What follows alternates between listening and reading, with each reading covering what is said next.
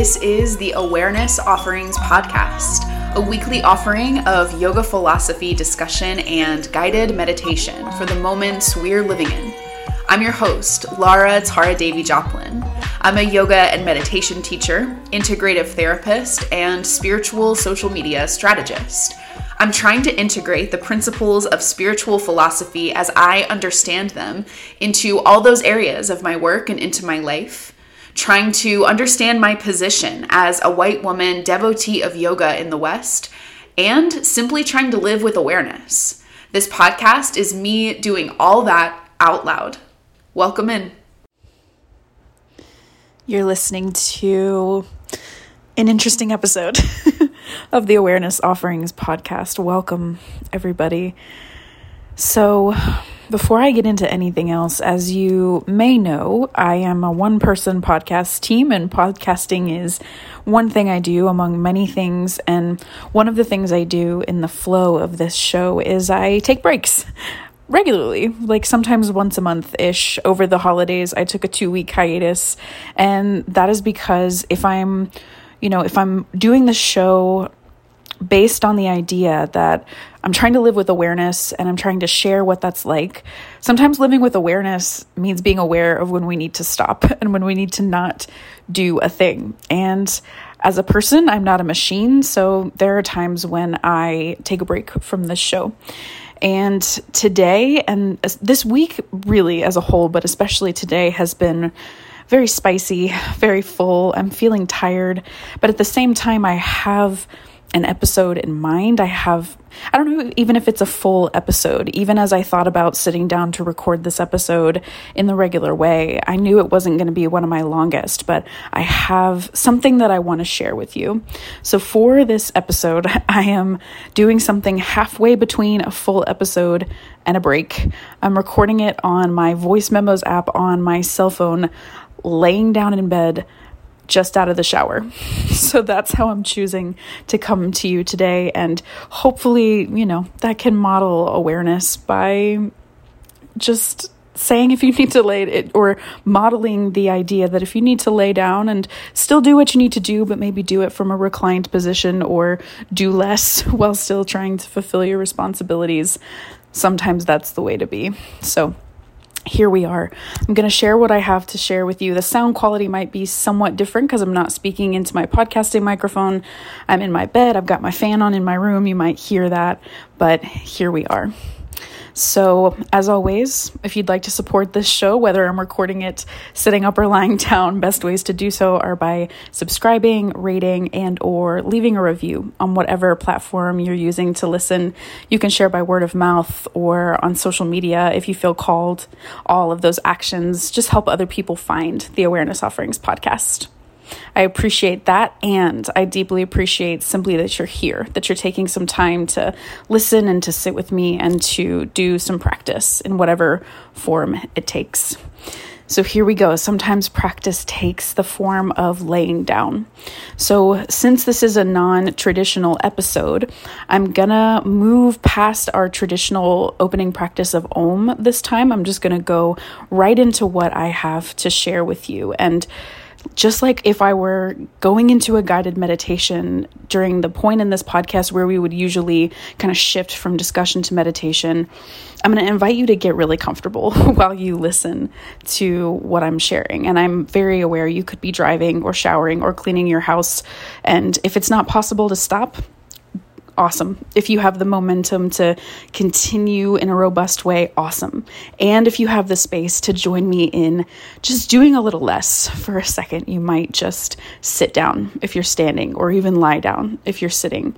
Of course, only if those things are safe and comfortable and supportive right now.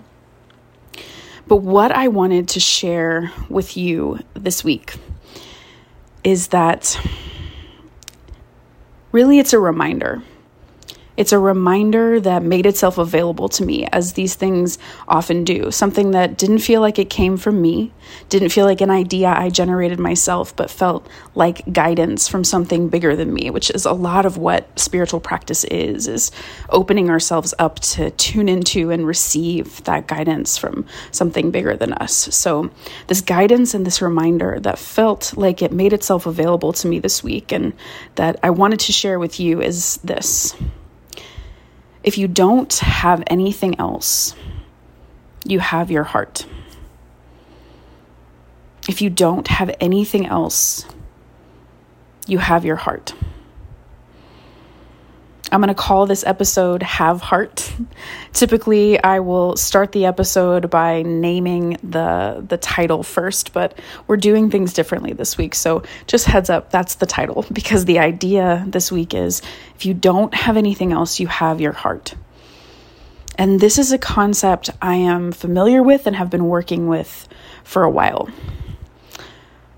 The fact that or the idea that whatever else is going on, whatever else we are or are not able to do, especially in terms of like our practices, like yoga or meditation, or you know our self care and self maintenance rituals, like you know moving our bodies or drinking enough water, whatever it is, whatever we are or are not able to do within our given capacity in each moment, in each week, in each day, right? Like today is a spicy day, so I'm laying down. But whatever we can or can't do, we can go into our hearts. We can land in the heart space. And if that's the only thing that we're capable of doing, even if we don't go to a yoga class, even if we, you know, are feeling cranky for the entire day, spoiler alert, that's been me today. No matter what, if we can go into our hearts, that is something and it might be more accessible in the moment than we think it is. Although the other practices are incredible tools for making sure we have the kind of we have money in the bank so to speak, that we're making deposits in our bank account so that we have the resources to have a connection to our hearts. We do need to do the practices when we can, but that even if that's not possible, going into the heart is something. It's impactful and it's meaningful. And if it's the only thing we can do, that matters. And if we can't do anything else, it might be helpful to choose to do that. And like I said, I'm familiar with this concept. And the first time I began to learn that if I don't know what the fuck else to do, I just need to go into my heart was in the height of the the COVID-19 pandemic and it's still going on. I'm very aware, but in the height of lockdowns and uncertainty and stress where we couldn't do anything in person at all and I was on a, a virtual or I was in a virtual meditation class. My spiritual teacher, Swami Jayadevi was teaching meditation online at this time and it was at a point where I was just racked with stress in a way that I had never experienced before. And it was even different than the kind of stress I feel on a day like today when things are overly spicy. It was just, it hit differently, if you will. I felt like my body, my every cell was just vibrating with a sense of being stressed and in the midst of intensity overwhelm. It was just, it was literally a vibration. It was like my cells were shaking with the amount of stress I was feeling. And during this virtual meditation class, my teacher spoke about you know, going into the stillness. It's a concept she and a lot of other spiritual teachers will um, share about and teach about. Just this idea of meditative stillness, contemplative stillness, capital T, capital S, the stillness, as a place to go to start to find a place of contemplation, meditation, ease, peace, presence, whatever, you know, what have you. And so she would talk about the stillness, and I had a chance to ask her a question that night. And from my vantage point of being absolutely racked with the kind of stress I'd never experienced before in my life. I asked her how. Because she had talked that night about specifically merging, merging with the stillness. And I said, I hear you say that. I, I hear it with my mind and my ears, but how? How do I do that? Especially from this place where I feel like nothing in me can be still. Everything is buzzing with this intense stress. How can I merge with the stillness? And rather than answering my question outright in that moment, my teacher said, I'll teach you. Or no, I don't even know if she said it right then, but she said something to me to kind of um, something to the effect of wait and see. And then she continued to teach and speak and answer other questions. And then eventually she went into the portion of her class, which is one she teaches every week, where she offers guided meditation.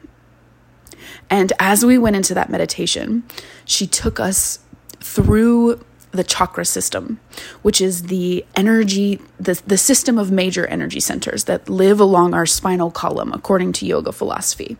There are seven and the major points include the spinal column, the lowest belly, the abdomen, the heart, the throat, the space between the eyebrows, and the crown of the head. And she often teaches this style of meditation where she guides our awareness up through that system, that energy system, as a way of kind of going up in our consciousness to connect to that sense of something bigger than us. So, in that practice, she took us up and when we reached the fourth energy center, the heart, the spiritual heart, she spoke to me directly as she was teaching this meditation to our class. And she essentially said, Tara Devi, which is my spiritual name that she and um, her teacher, Ma Jaya, and, and our lineage gave to me. She said, Tara Devi, this is how. You asked me how to merge with the stillness here in the heart. The heart is the place where embodied stillness lives. And that was my first initiation into being taught that the heart is it's not only like a vital place to go, but if it's the only place we can go, then we should. if there's if we can't do anything else, it's valuable and supportive and nourishing to try to go into our hearts. And that makes sense to me now the more I study the heart as a spiritual center, because in the yogic tradition, and I'm sure other traditions, the heart is described as this place of depth. Hridayakash is the Sanskrit name for the heart cave sometimes described by my teacher even as the heart within the heart, because the idea is that the heart, the heart of who we are, it's so deep and so real that there's a part of it that can't actually be touched by the immense stress and the chaos and often the pain that exists in the world. And so it would make sense to me that if we're trying to find real stillness, real refuge from the wildness of the mind and the world, that the heart is that place and so my teacher taught me that, and it's something I've held on to. And then flashing forward to just a few weeks ago on New Year's Eve, going into this new year of 2023, I went into some deep ritual and practice on New Year's Eve. I was at my house by myself and I did some ritual work. And I went into this ritual work with the preconceived notion that it would be something really joyful and playful and sweet and then I actually got into it and I started to land in the energy that was present in this work. And it was not that. I had a lot of deep, complex feelings to feel. I had some things to untangle. I had some things to face about how I was actually doing. And it turned out I was really freaking tired. So I had to lay down and feel some feelings and observe what was coming up for me to learn. And among a lot of the other things I was sorting through in this New Year's Eve ritual work was a lot of physical sensation in my heart, which often happens when I do certain kinds of ritual. So I felt it this night. I felt this almost fiery sensation in my heart. And I was reminded in that moment, or given the insight in that moment, of hey, you actually haven't been purposefully coming here in a while. You've been so much in your mind and you need to be in your heart. That was the insight that made itself available through this ritual. And that made sense to me on a number of levels. one, it was understandable that I'd been in my mind so much because I had spent the back half of 2022 trying to graduate with a master's degree and do all the work that I do in the world at the same time. There's a lot to think about, a lot to navigate. And so I, I don't think it was a shaming thing that, you know, the guidance I was receiving through this ritual was reminding me, hey, you need to come into your heart. But that was the message all the same, just a reminder. You know, you've been taught that whatever else happens, you got to come into your heart. And if you don't know what else to do, the thing to do is come into your heart. And you you haven't done that in a while. And just like when we're in a meditation and we're trying to concentrate on the stillness or something bigger than us or whatever we're connecting to, and the mind takes us away, we don't have to judge ourselves, but instead just come back that reminder in ritual was uh, an opportunity to to live that practice of okay I, I got a little distracted from the teaching I've been given that I have to come into my heart. And it was a chance to recommit to that. And so, one of the intentions I laid out for this year, or even just for the for the next few days after the new year and, and my practices, was to try to come into my heart every day no matter what, whether I could do a 20 minute meditation or go to an hour long yoga class, or whether it was a day like today when I woke up and went right into my mind and everything got chaotic. And now I'm sitting here in my bed and tired and recording a podcast episode on my phone. But regardless, to try to come into my heart, no matter what.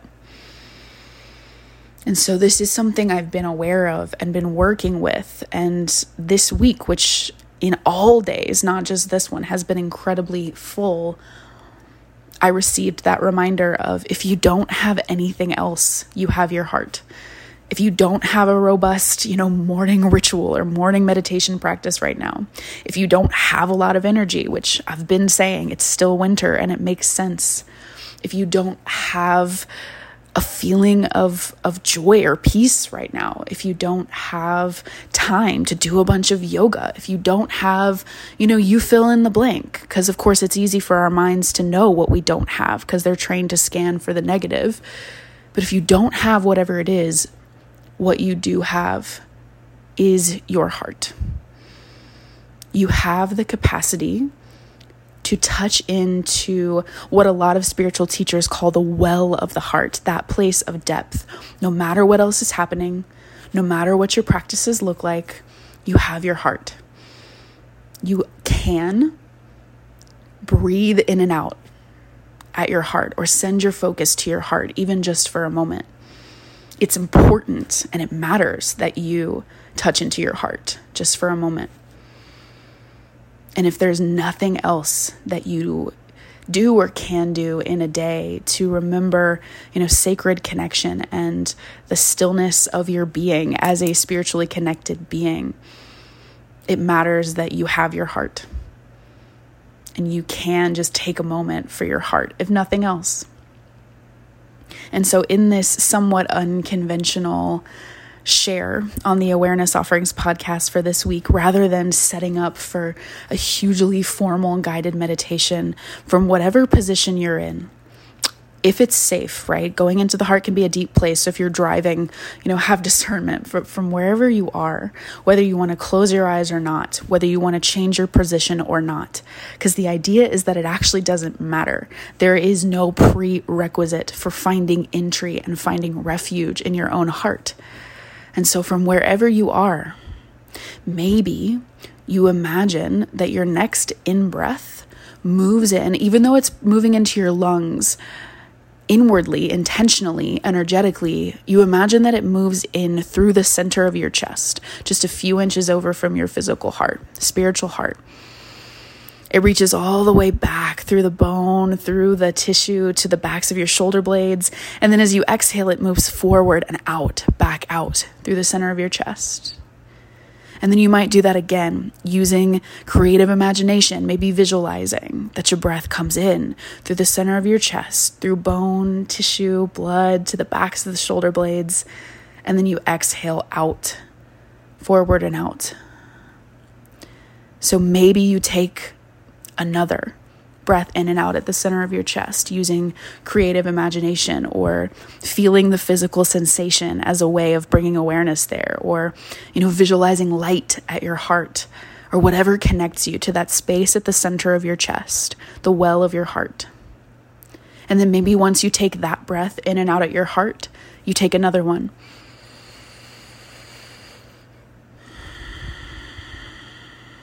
And then maybe another one And maybe again you breathe in and out at your heart. And know that you can continue doing this for as long as you have the time, space, capacity, and desire for. But already, just with a few breaths, you have dropped yourself into your heart. My teacher will often say that one conscious breath is all that it takes. And though, like I said, the more robust practices matter to give us the the tools to then have these micro moments where it's a little more easy to connect. I still believe it remains true that if all we have is one conscious breath at the heart, that can be all it takes to try to live from a place of sacred connection on even the wildest of days. So thank you for dropping into the heart with me. Thank you for dropping in for this quirky little shorter kind of half episode. I'll be back with a full format episode next week. But until then, may you find ways to live in your heart even just for a moment each day and I'm curious, you know, how that feels. What that does for you to remember refuge in your heart because you deserve that and we all do.